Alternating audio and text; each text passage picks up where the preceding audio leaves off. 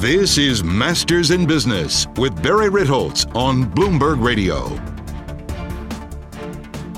This week on the podcast, I have an extra special guest.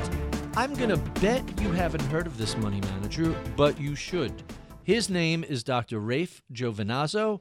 He runs the very interesting behavioral small cap equity strategy at Fuller and Thaler. For the past five years, the fund has compounded at 17%, and it has beaten 99% of all its peers. So they are doing something right there. Uh, he has a fascinating background, and you'll hear about both his academic background at Princeton and the University of Chicago, working for two of the giants in the world of behavioral economics, Danny Kahneman and, and Richard Thaler. How, how's that for a pair of advisors? Uh, and he spent his entire career working in that space, trying to figure out how to apply the knowledge and the wisdom that those gentlemen and others have created in the field of, of behavioral finance to the world of investing. I think you will find this to be an absolutely fascinating conversation. I know I enjoyed it a great deal. So, with no further ado, my conversation with Raife Giovinazzo. I'm Barry Ritholtz. You're listening to Masters in Business on Bloomberg Radio. My special guest today is Dr. Raife Giovinazzo. He is responsible for managing the Fuller and Thaler behavioral small cap equity strategy at the firm Fuller and Thaler. He has a fascinating background. Uh, previously, he was researcher and co-portfolio manager uh, with BlackRock's Scientific Active Equity Group. He has a BA in sociology from Princeton and an MBA PhD from the Booth School of Business at University of Chicago, but his advisors were Danny Kahneman at Princeton and Richard Thaler at Chicago. So I expect this to be a fascinating conversation. Dr. Raife Giovinazzo, welcome to Bloomberg. Thank you very much. So let's start with your advisors that's pretty elite group of people to work with in your career. Uh, Kahneman is your undergraduate advisor, and Thaler is your MBA and PhD advisor. That, that's some serious intellectual firepower. They are smart folks. I was lucky. Uh, you know, I, I took a class by Kahneman on decision making. Mm-hmm. I loved it asked him to be my thesis advisor. The funny thing is, at that point in time, I didn't understand that he was a giant in his field. I knew he was very smart, obviously. in the course of doing my research, I realized I'm talking to the number one expert right. in, in this subject matter. Uh, and then he actually connected me ultimately with Thaler. He said, I called him up about five years after I'd been working as a strategy consultant and said, I want to go back and I want to combine study of business with the study of psychology. And he said, "Well, you need to go study under my best friend Dick Thaler, the University of Chicago." How how crazy is that? Well, so so during the time these folks were advising you, you had an appreciation of how unbelievably fortunate you are. I, I, did, you know, and that's a nice thing. You know, it's a great thing. Let me talk up my alma mater, the University of Chicago. Mm-hmm. There's so many Nobel Prize winners there. Right. You know, I, I mean, ironically, I don't know if you knew this fact. On my dissertation committee were both Thaler and Fama, right. which is the only time that's ever happened. And, you know, that, to my knowledge, that those two have been on the same And they're committee. golfing buddies as they're well. They're golfing buddies, yeah. They get along much, much better than people think they do. Well, philosophically, they're completely the opposite sides of, of the universe. And yet. I would disagree actually, in that they both strongly believe in paying attention to evidence. Let's look okay. at the data, and that is a, it's actually a big unifying approach as opposed to we'll just look we'll have a theory about what should work and right. we don't actually care if it actually happens in the real world. So they start with the data, but they end up in very different places. They have different interpretations of the data. That's certainly true. To to say the least.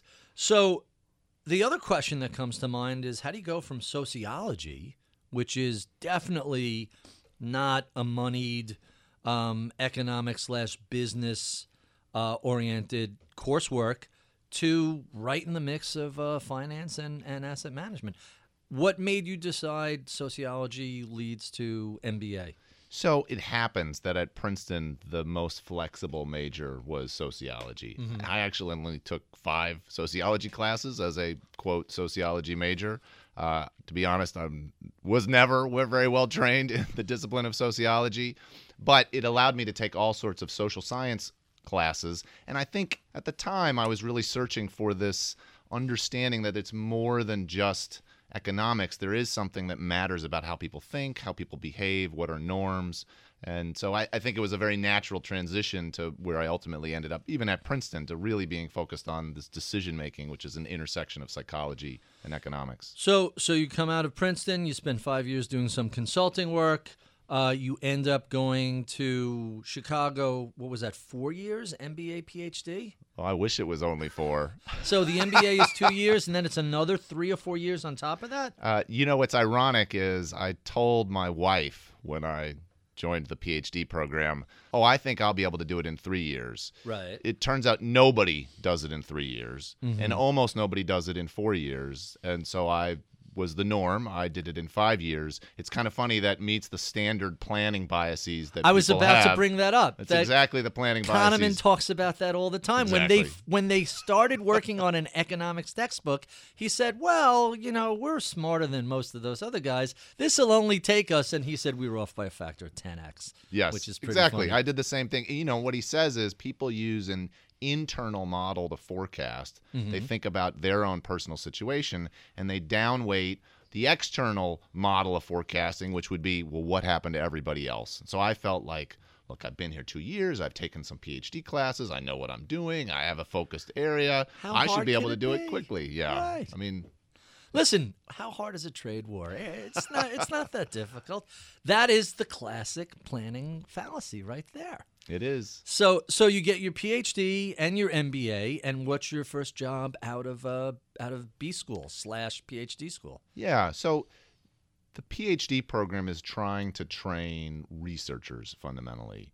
Uh, and at the time, I actually thought I wanted to, if possible, go into an academic position. But was fascinated by predicting stock returns. I did always wonder a little bit if you really want to predict stock returns, should you be just studying it? Why not actually try to put it in practice? But mm-hmm. primarily, I interviewed for academic positions, but as well as a few uh, positions in, in industry as well. I was fortunate; I did get a, a number of job offers. My wife is a Harvard Business School graduate; she's a successful executive, and it was very hard to to match some of the locations. I had an offer at, at Dartmouth actually with Ken French, uh, which was great. Uh, but there's no there's that is a tiny town. There's no real positions Hanover, for yeah. yeah no positions for my wife.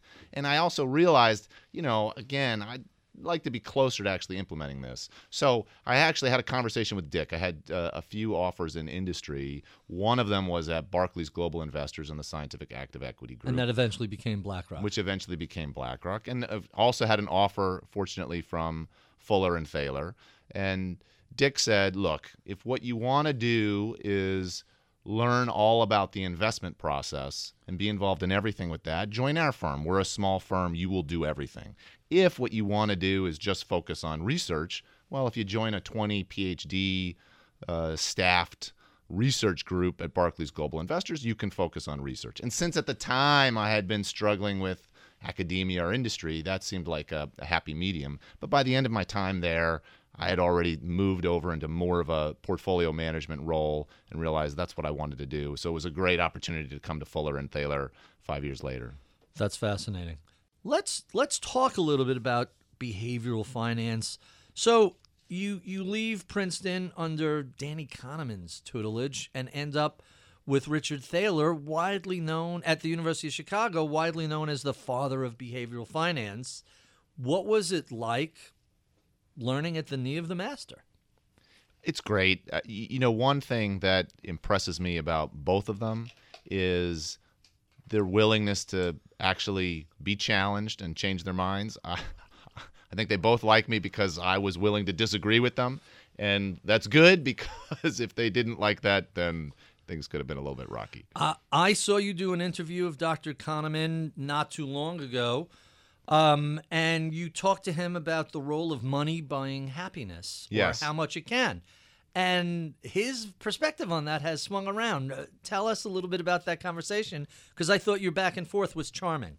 well, well, in college, he uh, at that point in time back in the late 90s he was doing a lot of research about experienced happiness as opposed to predicted happiness Mm-hmm. and part of that study was an analysis of how happy does money really make us Mm-hmm. we all think it makes us tremendously happy doesn't make us as happy as we think and one of his conclusions at the time was that there is a kink in the amount of happiness we experience from money Having- Meaning, define that kink. sorry, meaning that the amount of happiness goes up, up, up with money up until at the time he said about twenty thousand dollars of income, which and then 30 years ago meant economic security. You're paying for health care and know, although even even then, you know, twenty thousand, you know, in the, Not a lot of. Mm-hmm. mid '90s, twenty thousand is not a whole lot.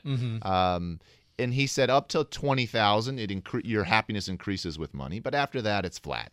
And I was joking with him. I actually talked to him about five years after college, working in New York, making fortunately more than twenty thousand dollars, but not a whole lot more. And I recalled when I got my first raise, made me a lot happier. That was quite useful. I said, I got to tell you, this does not match my experience of the idea that money beyond $20,000 doesn't do anything more for my happiness.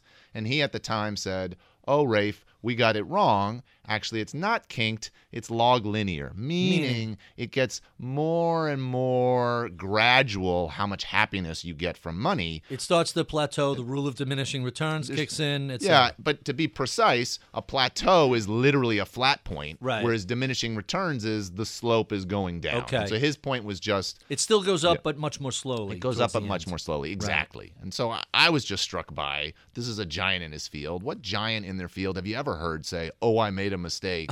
oh, I'm changing my mind." Although then in their interview, which you witnessed, he said. Raife, I've now gone back to thinking that it is in fact kinked and there's a permanent plateau where it doesn't get higher. above. I wonder if that's just a function of longevity and seeing the world from your 70s and 80s as opposed to your 30s and 40s. That sort of smile of happiness, you're you're really happy as a youngin, and then it sort of drops and then peaks again in your later years. I wonder if that that's relevant to him. Could be, but knowing Dr. Kahneman, I'd bet it's based on some very hard data, which I just haven't seen. Now, the other data on this one point, which I find fascinating, it turns out that once you control for life events such as divorce, the numbers skew much higher. And if there's a divorce in there, no matter how much money you have, it ends up being miserable, or so some uh, economists have, have referenced.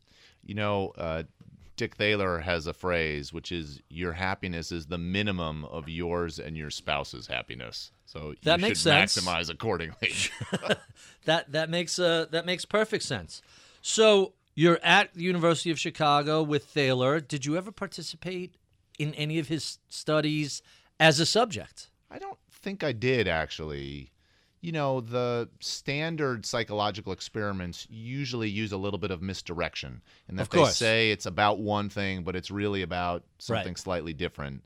It makes it a little bit tricky if you have people who know too much of the psychology to be able to see through what are you really asking about. You would be the ringer at the table. That would Possibly. that would that would throw it off.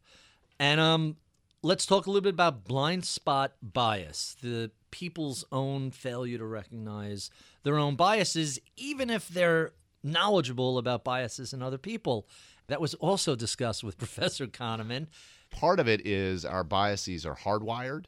They they really come deep uh, innately from how we think about the world. You know, it's funny. I, I as the conversation I recently had with Danny that you witnessed. He pointed out I was making a joke that the research that he started uses this complicated word heuristics that mm-hmm. people use a heuristic which is really just a rule of thumb. And i teased him about why don't you call it a rule of thumb which is an english phrase that people understand. He he reacted very strongly to that. he also uh, reacted brilliantly to point out that a rule of thumb is a deliberately chosen approximation, but mm-hmm. in fact, our biases come from unconscious rules of thumb. In fact, he said rules of thumb is therefore the wrong word because it's it's an unconscious process that makes us quickly jump to conclusions that are in fact incorrect. And it's precisely because it is these unconscious processes that make us do this that make it so hard to overcome our biases, even if we're aware that we should be looking out for them. Let's jump right into that and describe what it's like to build a firm based on known behavioral biases. How is the firm structured and how does it take advantage of all of these errors that investors make? Yeah, everything we do is based on the study of investor mistakes. And we try to invest on the opposite side of where we think other investors are making those mistakes. Broadly, psychologists have documented dozens of mistakes, but you can group them in two categories. Sometimes people overreact, sometimes people underreact. The trick, of course, is knowing when they're likely to do one versus the other. And then we try to buy when people have overreacted to bad news, they're panicking, or when they're underreacting to good news and we think that prices are going to go up even further and faster than they realize. So if if you were managing a portfolio at a the current portfolio you're running at a different firm, I would say, oh, it looks like Raife is managing a small cap, value tilted, Fama French factor uh, portfolio. But that's not exactly what you're doing, is it?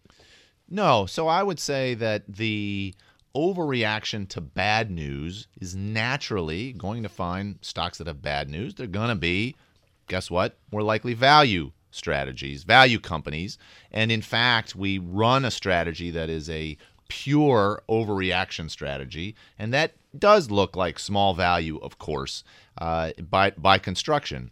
The strategy that I run is actually a small cap core because it includes this examination of do we think people are underreacting to good news, and therefore it sort of removes the value tilt and ends up being a core portfolio because of that reason. And and I just have to reference that at the Thaler Kahneman event I was sitting at the overreaction table, and all the tables had cognitive biases. Instead of table one, table two, table three, it was table confirmation bias, table um, overreaction, etc. I, I, I, found that terribly uh, amusing. So so let's talk a little bit about small cap. Um, the argument could easily be made that small caps uh, outperform over time because you're taking more risk you have liquidity risk. There's, they're much less followed by analysts.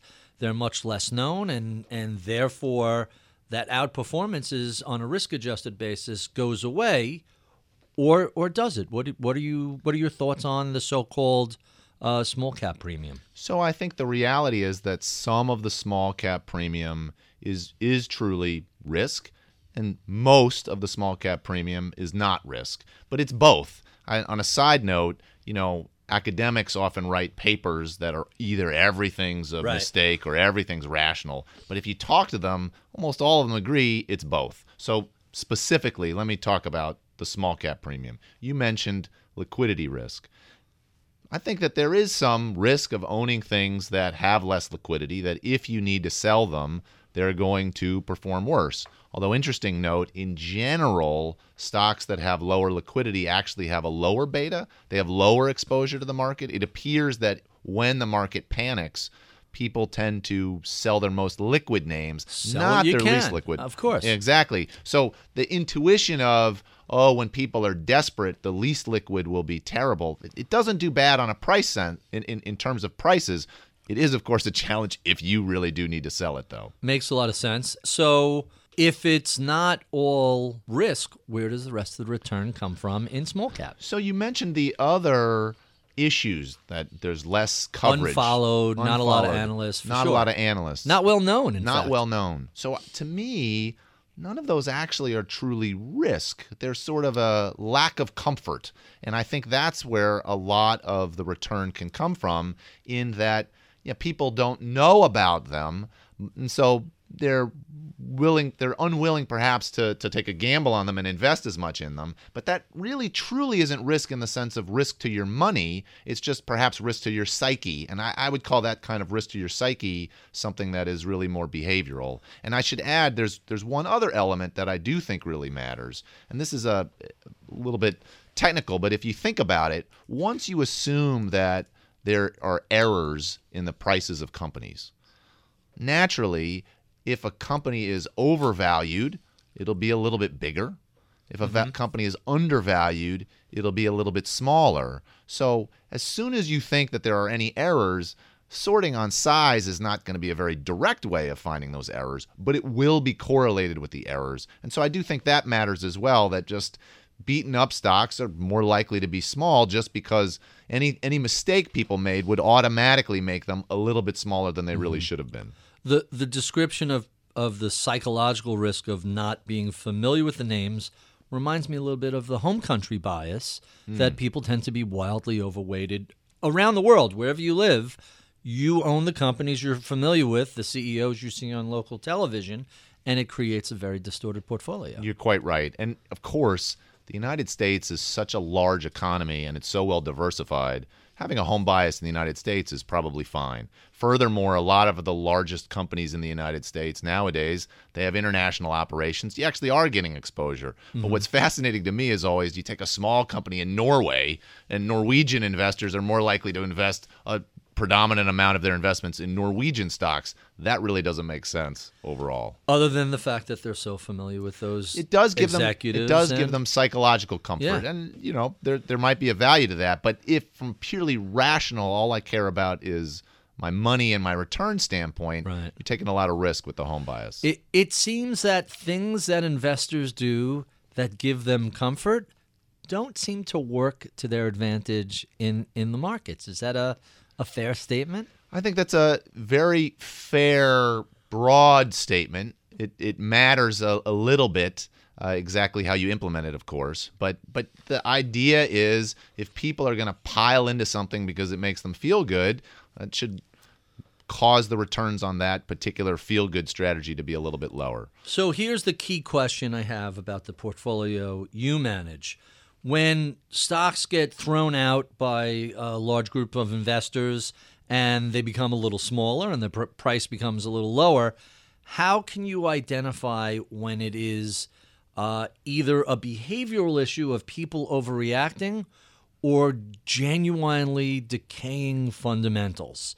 So a lot of the REITs that own uh, malls and and other things, uh, they've gotten shellacked.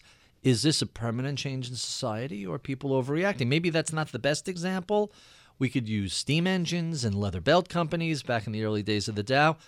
But the key question is how can you tell the difference between when something is fundamentally deteriorating on a long term secular basis versus investors' overreaction? Yeah, that of course is the key question.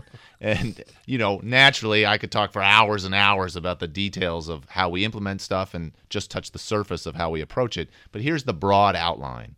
Our approach is to try to look at cues where we think other investors are likely to make mistakes here. Some of the cues we use, for example, in the retail space, because we see a lot of overreaction to problems in retail right now, are to say, on individual company basis, what are the insiders doing? What is the management doing? Are they buying back shares of their company? Or are they selling shares? That's our entry point to say, is there a real problem here?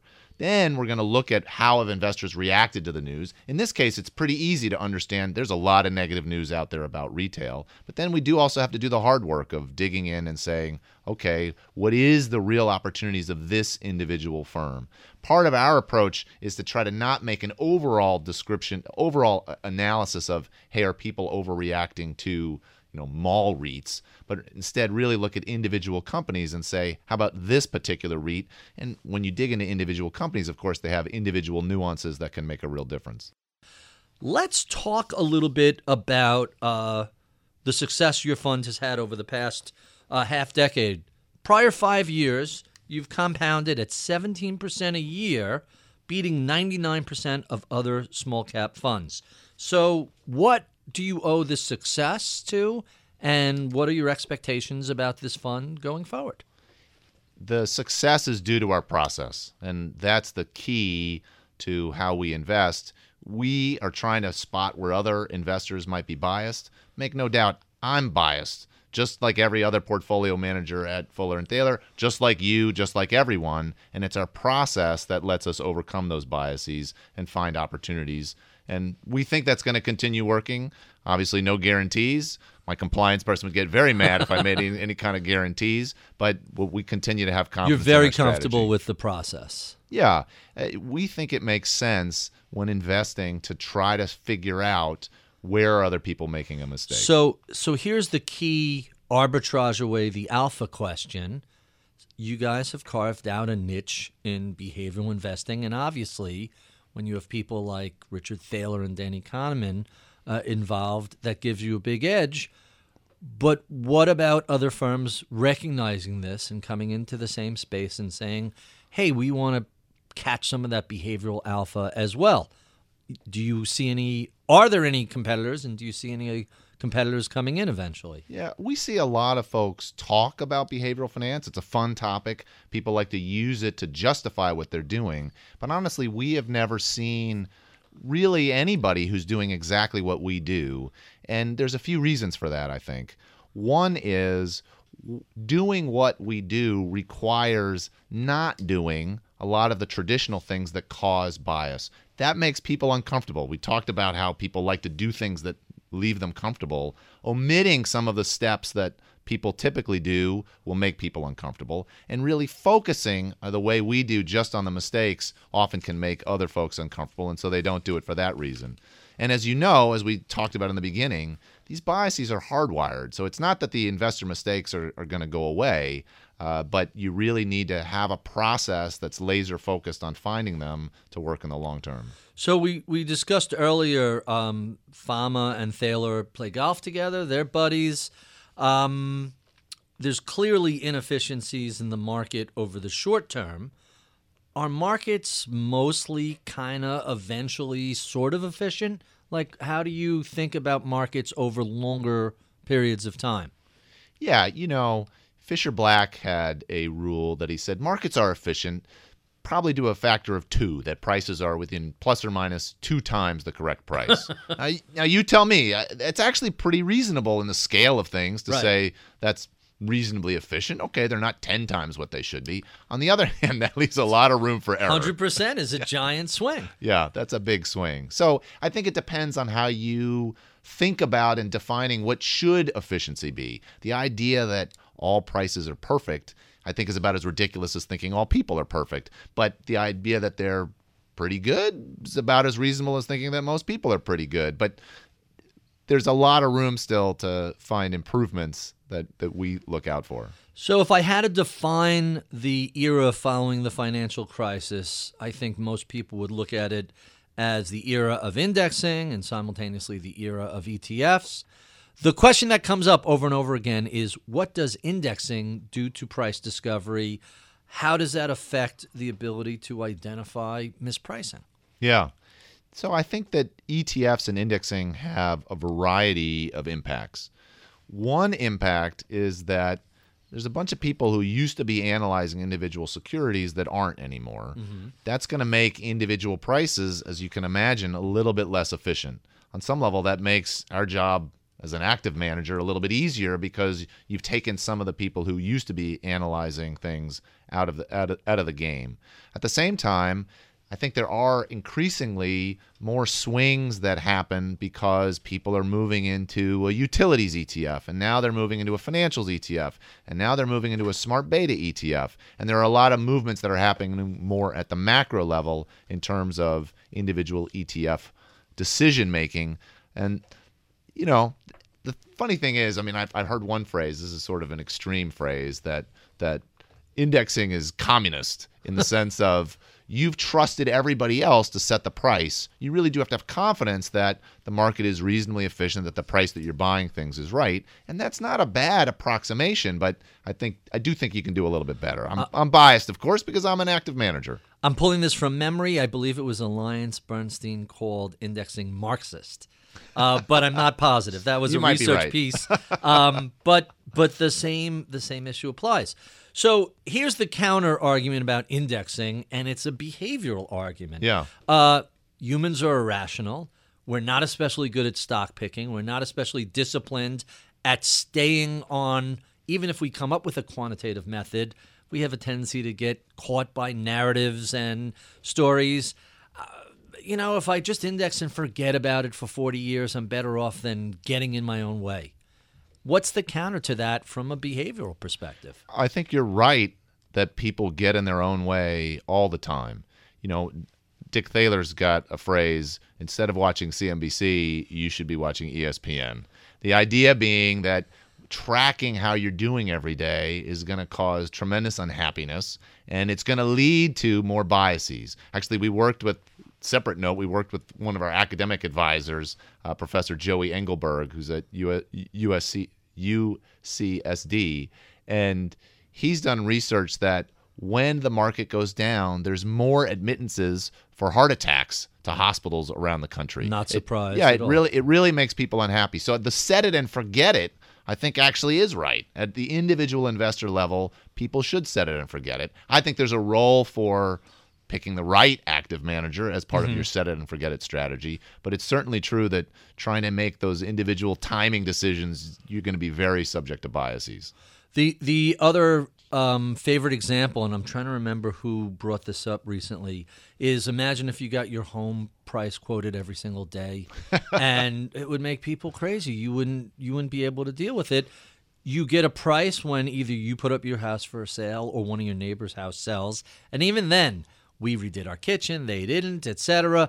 So what what does the daily price action tell us about uh, investor psychology? Yeah, you know, I'm sure you're aware that no matter what happens in the market, people are always on the news spinning, here's why it did what it did. Mm-hmm. But the reality is, I got to tell you, as, as an academic, we see a lot of movements that we don't really know why it moved. Right. Here's, here's a different way, a more technical way of phrasing it. Uh, the academic perspective more broadly is that most of the price movements that happen in the market are changes in the required return mm-hmm. not changes in cash flows. What that means is it's not that people have a new updated vision generally about how well the the core business is going to perform. Rather, they've changed their mind and said, oh, I'll accept a little bit lower return and therefore the price went up, or oh, I'll accept a little bit higher return so the I demand a little bit higher return so the price went down. But for you and me, that's equal to the same thing as there's just noise. It just moved for kind of no reason.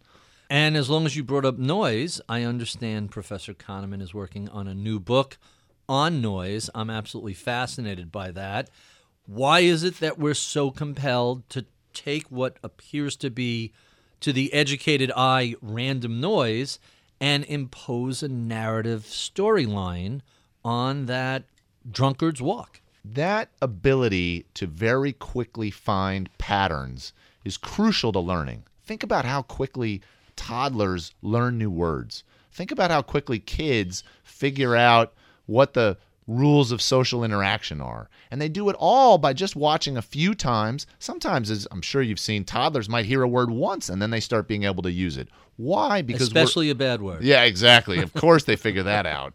And why? Because we're experts at quickly identifying patterns, and that's of course useful from an evolutionary standpoint. Mm-hmm but then it trips us up on things that truly are random. We start to see patterns that don't exist, and we interpret that in ways that then can cause bias. So, a big part of the way you manage the portfolio is capitalizing on overreactions. What do we see more of? Overreactions to the upside based on greed and enthusiasm, or overreactions to the downside based on risk aversion and panic?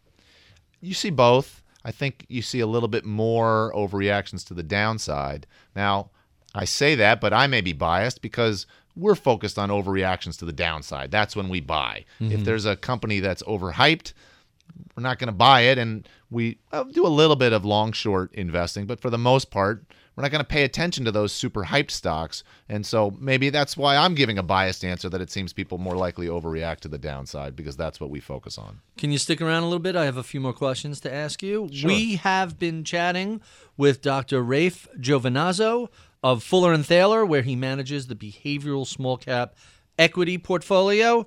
If you enjoy this conversation, be sure and check out our podcast extras where we keep the tape rolling. Continue to discussing all things behavioral. You can find that at iTunes, Overcast, Bloomberg.com, wherever finer podcasts are sold. Uh, we love your comments, feedback, and suggestions. Write to us at MIBpodcast at Bloomberg.net. You can check out my daily column on BloombergView.com. Follow me on Twitter at Ritholtz. I'm Barry Ritholtz. You're listening to Masters in Business on Bloomberg Radio.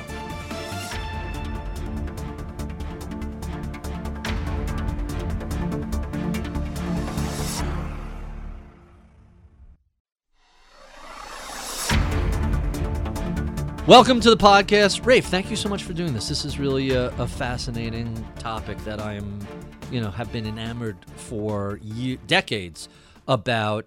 And offline, we were talking about the problem with our cognitive issues is we evolved for a very different purpose. It's it's I, I give a presentation where I use Viagra as an example.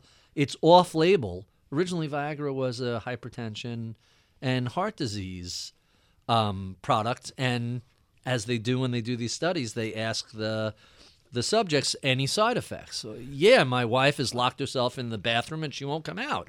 Um, oh, maybe we have a different use for this product. So, um, the question that comes up time and again with all these biases and all these cognitive issues was the human mind or has the human mind evolved for very different purposes than we, we are currently using them? Yeah, we were evolved in an environment where there was not a news media, there were not graphs and charts that we had to interpret. No Excel. There was there was no Excel, no financial statements. We were designed for very rapid decisions of you hear rustling in the bushes, you better get out of the way quickly because it might be a lion, not how do I plan a 20 year investment in a power plant? That's not what we're designed for. And so we end up applying our uh, cognitive skill set to a bunch of issues that we really are not built for. Yeah, let me let me give you an example, which I think will be illustrative. Maybe I'm biased because it was the research I did with Dr. Kahneman at Princeton.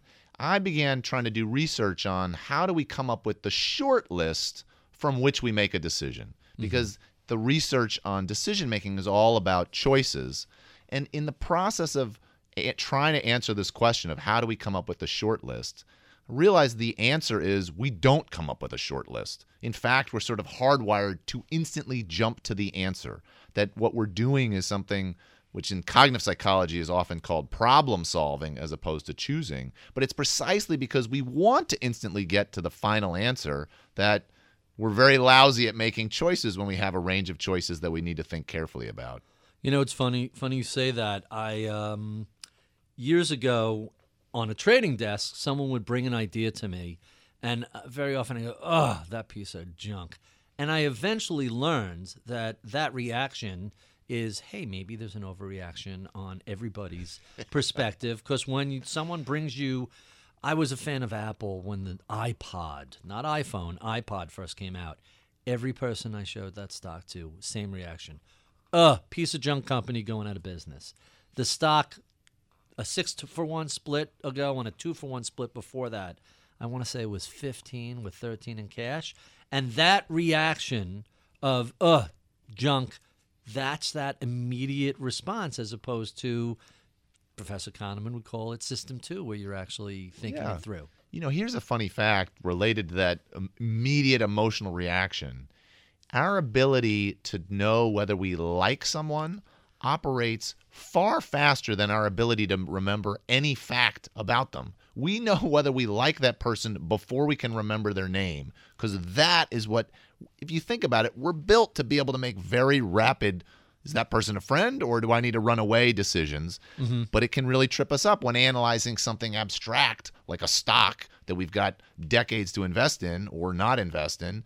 That's not a good system to be able to make a, a decision in milliseconds, even though from a beha- evolutionary standpoint was quite useful back when we were cavemen and cave women. That that same hey, here's an instantaneous reaction which has a purpose in in keeping you alive. P.S. The people who did not have that that's that particular hardwire, well, none of their progeny are around they, here. they got eaten by the Right, lion. they were literally people's lunch. All right, so I only have you for a, a limited amount of time. Uh, let's jump to some of our favorite questions that we ask all of our guests. What's the most important thing people don't know about you or your background? I think the important thing to me that maybe people don't know, given the focus on behavioral finance that we have, is my father is a retired professor of accounting. So I'm actually one of those geeks who likes analyzing financial statements as well. It's not pure psychology. Sometimes people think it's all about psychology, but what we do is a combination of finance and psychology. And honestly, it's the finance that's more important than the psychology, but the psychological combination in addition sort of changes the flavor of everything. Gives it a different dimension. Around now is when I ask people who their early mentors were but we know at least two of your uh, mentors, Danny Kahneman and Richard Thaler. Any other mentors you want to share? That's those are two pretty good names to drop. They're pretty good. They're pretty good. My father was a, a mentor, of course. I did a lot of consulting work, uh, work for him in his consulting business uh, when I was in high school and college, and that was some useful training as well. So let's talk about investors who influenced your approach to putting capital at risk. Yeah, I've been obviously tremendously influenced by all of the research in behavioral finance. There are patterns to people's mistakes, and therefore there are patterns for investing that make a difference. Uh, and if you follow those patterns, you can earn higher returns. And uh, let's talk about books. This is everybody's favorite question. What are some of your favorite books, be they fiction, nonfiction, investing related, or not? That's a hard one. I've got a lot of favorite books.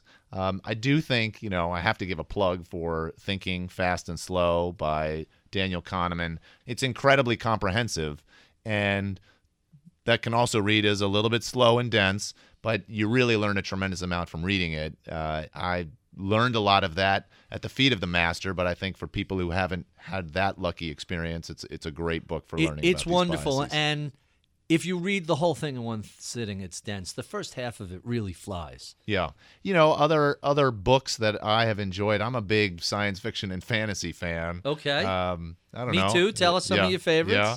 Uh, you know, I've got a bunch. Uh, the the Kingkiller Chronicles are one I'm really hoping Patrick Rothfuss will hurry up and write that third book. I don't know if you've read that. I have not. Yeah, I loved the the books. The the Game of Thrones. Obviously, that's quite popular now. I wish George R. R. Martin would go ahead and finish those books as well. Mm-hmm. uh, those are some, you know, I like a lot of those uh, classics in the in that in that realm. I think mm-hmm. they're kind of fun. A- any other science fiction authors uh, float your boat? You know, I really like Vernor Vinge. I don't know if you're familiar with him I as a not. science fiction author. He's got a neat book called Rainbow's End which is trying to imagine sort of a near future where there's a tremendous use of artificial intelligence and what does the economy look like, which I think is pretty smart. He's got some other good books, Fire on, on the Deep, that deals with uh, artificial intelligence, I think is kind of neat. Hmm, quite interesting. That's a good list. Tell us what you're ex- most excited about today. Like these days, what what really do you find fascinating? You know, I never stop being fascinated by investing and by behavioral finance. Uh, I know it seems odd, but that, that's part of what makes it so easy to do what I'm doing is that there's always new wrinkles in the kinds of mistakes that people make. I also like to apply it to myself and say what of which of these mistakes am I making and how can mm-hmm. I try to correct that? So it's a perpetual passion. It it's endlessly fascinating. There's no there's no doubt about that. Given that you work in portfolio management, what do you see as the next major shifts that are going to take place? Yeah, well, one shift clearly is increasing use of passive investments and how does that fit with active? You know, I think it's no surprise there's some reasonable arguments in more efficient spaces, maybe in large cap to, to consider passive. We think in inefficient spaces like small cap, really doesn't make sense to, to, to, be passive, but but that continual trend is clearly going to be happening. I think a second trend that's going on is how do we incorporate all of the information and what's the role of artificial intelligence in trying to u- be used for predicting returns? On that note i have a little bit of a different perspective than a lot of people. People i think artificial intelligence is obviously incredibly powerful but it needs a tremendous amount of feedback. If you think about it if you want to build an ai system to do minute to minute or second to second trading there's a tremendous amount of feedback. That's going to be very powerful. If you're trying to predict five year returns Well, over a 25 year period, you only have five data points. Right. There is no way to build an artificial intelligence, just feed it the data and let it figure things out. That's not going to work, but I'm sure that a lot, a lot of people are going to try. So tell us about a time you failed and what you learned from the experience. Well, I have a what I think is a rather amusing investment failure story. Okay. Um, So during the original internet bubble, uh, around Mm-hmm. Late 19 90s. yeah, late '90s, you know, there was somebody put out a report that said Amazon.com is going to double in the next year, and I just said this is ridiculous. No, you can't predict that a stock is going to double. This is this is crazy. Henry Blodget. Yeah, That was a yeah. very famous piece he put out in at Oppenheimer. I want to say in 1998, yeah, and then eventually moved over to Merrill Lynch, and things went awry from there. exactly. So I decided, you know what? I'm gonna I'm gonna short this in my personal portfolio. At the time, I had about twenty five thousand dollars in savings, and I decided I was gonna put on a five thousand dollar position on the theory of, well, if this actually does double in a year and I lose five thousand dollars, I can handle that in the in the short term, and in the long term, I hope that I'm gonna have a lot more savings, and you know this won't this won't break my lifetime earnings. I'm not gonna be bankrupt forever. Well, first of all, I couldn't borrow the shares for three weeks Right. because lots of people were trying to short the internet stocks at that point in time, during which time the price went up 30%. Brilliant me said, "Oh, this is great. Even better. Right. even better time to short to short this stock." Finally, I put on the position, and by the way, instead of doubling in one year, the price then went to double at that original call in another two weeks. Yeah, it was like a month and a half or two months. yeah, it was crazy. fast. At which point in time, now I have a position which is closer to ten thousand dollars short. Uh, in which case, now if this doubles again and I lose ten thousand dollars, now I'm starting to have some problems.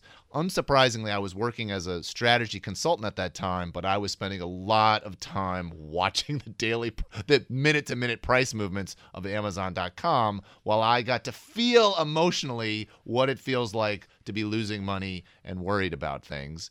Uh, at one point in time, I decided, as it keep, kept going the wrong way, kept going up, up, up. Gee, I need to reduce this position. I did something complicated just because it had taken three weeks to borrow the shares, and that I shorted against the box. So I actually bought 75 You're long shares. and short at the same time. I bought 75 shares while still being short 150 shares. This was the massive amounts of money I was. So you covered investing. half of I the covered position half of the position. And I think this is really a, an impressive accomplishment, frankly, because uh, I was doing this sort of panicked decision during the day. I managed to close this position, i.e., buy the 75 shares at literally the high point of the day.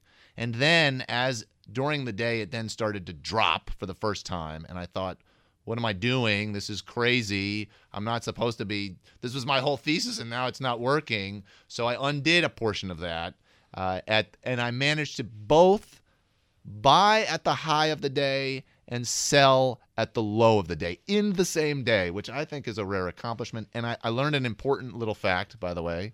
The published prices are only for round lots of 100 Uh-huh. shares. And because I was trading at 75 shares, they're not quoted prices. And in fact, I managed to sell below the low of the day for my 75 shares. You know, eventually I held onto the position for years and eventually the position kind of came positive and consistent with every behavioral bias once I was able to declare victory of okay I, I've no longer lost money then I closed out the position but longer term look how well Amazon has done I would I- the better trade was Yeah. close out the position and then go long. yeah and, uh, exactly if you look- twenty three thousand if you look percent longer later. term if you Yeah. look longer term they've been one of the successful ones there was a lot of insanity during Sure. the during the uh, financial crisis but I, in my naivete at that time, 20 plus years ago, picked one of the wrong things to bet against. So that bet was fundamentally wrong. But but I'll tell you, I felt at the time I did have the wisdom to know I'm going to learn something here. I've learned a lot. That is one of the formative investment experiences for me about knowing about proper position sizing, knowing when to take risks. And one of the lessons that I have too is when you see something that looks crazy, I'll tell you, I think Bitcoin looks crazy. Uh-huh. Be very, very wary of shorting it. I think the Keynes quote was the market can remain irrational a lot longer than you can remain solvent. to to say the to say the very least. Um, What do you do for fun? What do you do outside of the office, either to relax or to stay physically fit, or or just for laughs? Yeah, the two of the hobbies of mine is one I coach my kids in sports, uh, which is uh, one nice thing actually about being on the West Coast is because and being on market hours, actually get out of work start at some insane hour in the morning, but get out Right. of work in time to actually go coach a baseball practice or soccer practice. Markets close at one o'clock. You could Yeah. be home by the time they're back from school. I'm not leaving at one o'clock, but but I can I can make a 5:30 baseball practice, so that's good.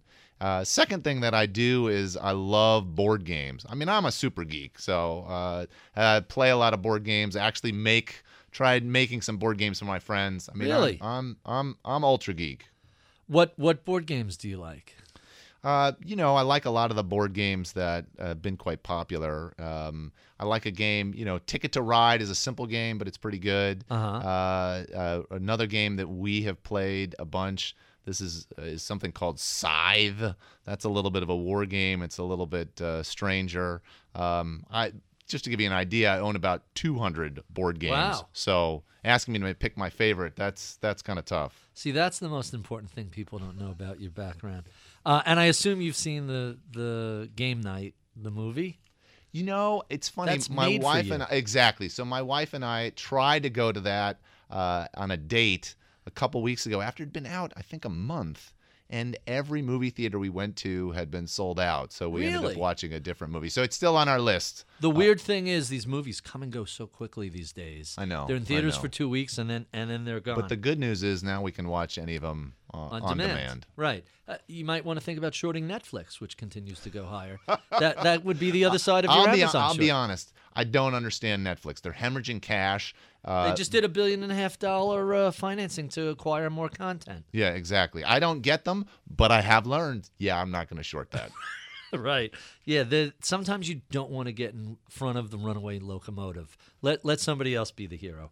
And and our last two questions: What sort of career advice would you give a millennial or recent college graduate who came to you and said, "I'm thinking about a career in asset management"? So I- let me give you some general career advice that I think is very important for young people, and then I'll give some specific advice for asset management. My general advice to people is you hear these phrases, do what you love. And I think the correct phrasing is do something you love. The distinction being don't ask yourself, what's the thing I love the most of all in life?